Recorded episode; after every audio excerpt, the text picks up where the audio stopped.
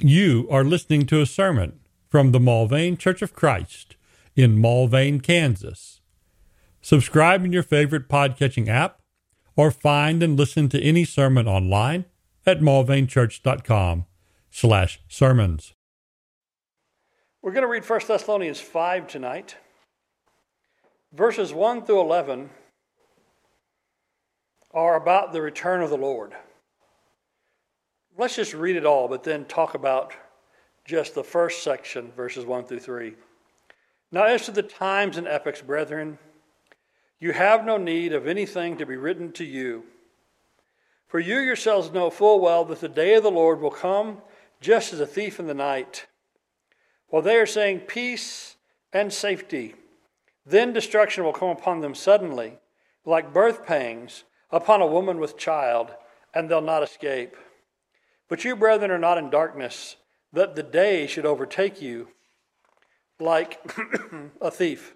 For you are all sons of light and sons of day. We are not of night nor of darkness. So then, let us not sleep as others do, but let us be alert and sober. For those who sleep do their sleeping at night, and those who get drunk get drunk at night.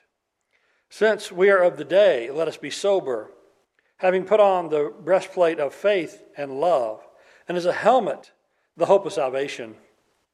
For God has not destined us for wrath, but for attaining salvation through our Lord Jesus Christ, who died for us, that whether we are awake or asleep, we might live together in Him.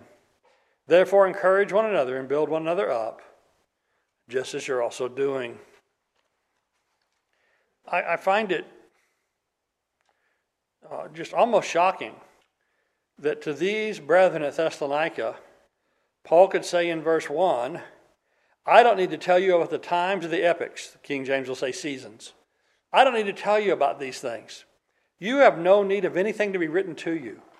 How many Christians throughout the two millennia of Christian uh, Christian era have wondered about, have wished there was more written about, have themselves written about or read what other people wrote about, the times and the epochs, and the things that go to the end. And every so often, there gets to be a whole mania about it. Uh, there was a mania about it in the third century. There was a mania, I think it was in the 10th century, there was a big one. I bet there was one in the 700 years in between, but the records aren't that good. There was, a, there was uh, at the turn of the millennia, from the, you know, from uh, starting the 1000s, big, big, uh, big millennial uh, and return of Christ uh, mania. I was kind of surprised we didn't see a big one from the change of the 1900s to the 2000s and the second millennia of Christianity. I don't know if that's a sign of, of uh, maturity or immaturity or apathy or what, but I thought we'd see more. But at other times, at, uh, just uh, the first uh, and second decades after the Protestant Reformation began, and famously in the American history, the Second Great Awakening in 1843.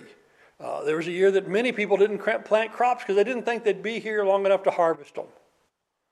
And uh, uh, Millerism, uh, and then its divided um, uh, splinters uh, that survive, some of which are known in some of, some of the various sects and near near cult, maybe not quite cult, but strange sects today trace their, their lineage to that time. Uh, there was a big, in the late 80s, there was a big uh, uh, uh thing, a big uh, mania about the coming of the Lord. So over and over through history and in our own lifetimes, our own lifetime, we've seen people get all worked up about the times and the epochs. And here are these Thessalonian Christians that the apostle says, I don't even need to tell you about it. And Paul was with these people for all of three weeks. He was with them for all of three weeks before he got run out of town in a persecution. And now they've had uh, one of Paul's uh, companions or, or helpers uh, with them, Timothy, from time to time.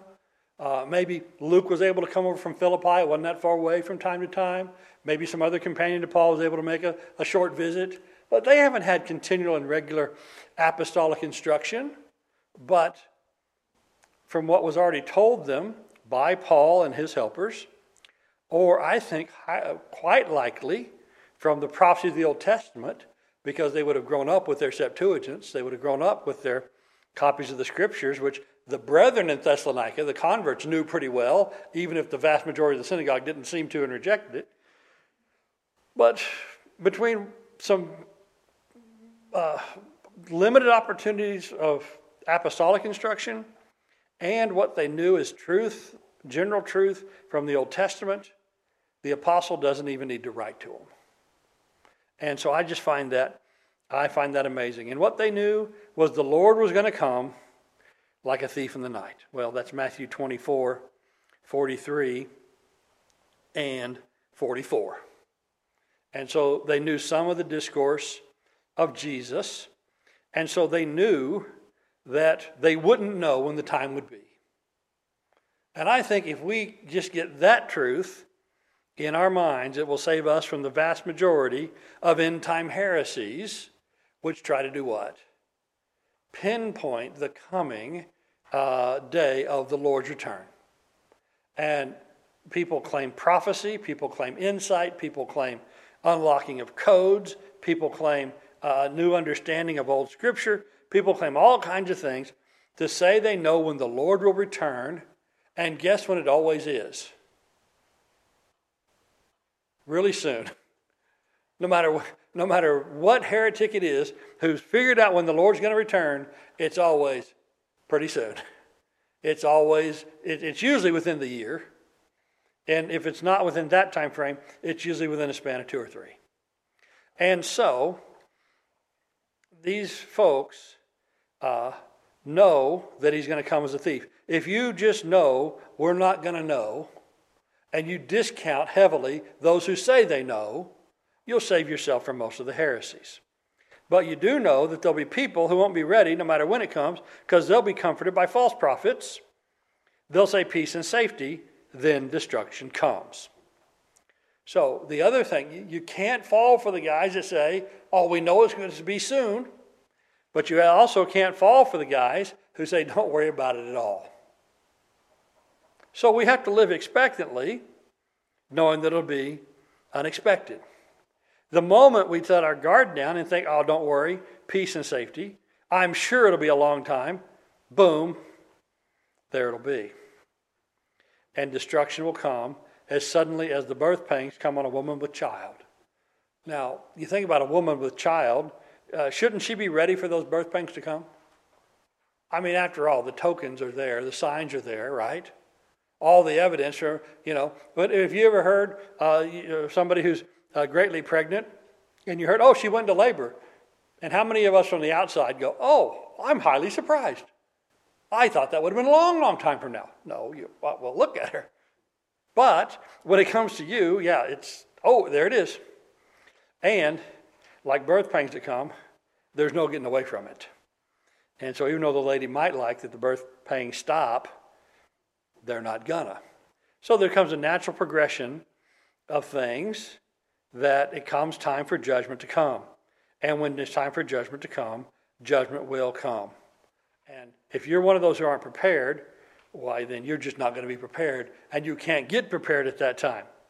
You need to have been prepared beforehand. And so if we take that basic truth, that you're not going to know the time, the time will surely come, and it's going to come as a natural progression of the evil that's in the world, and it's going to get to full uh, full term, and then it's going to have to end, then you'll be pretty well set.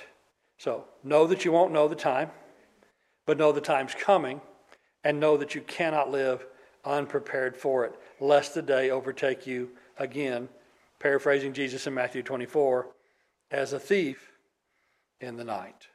So we have his unknown, but absolutely certain return.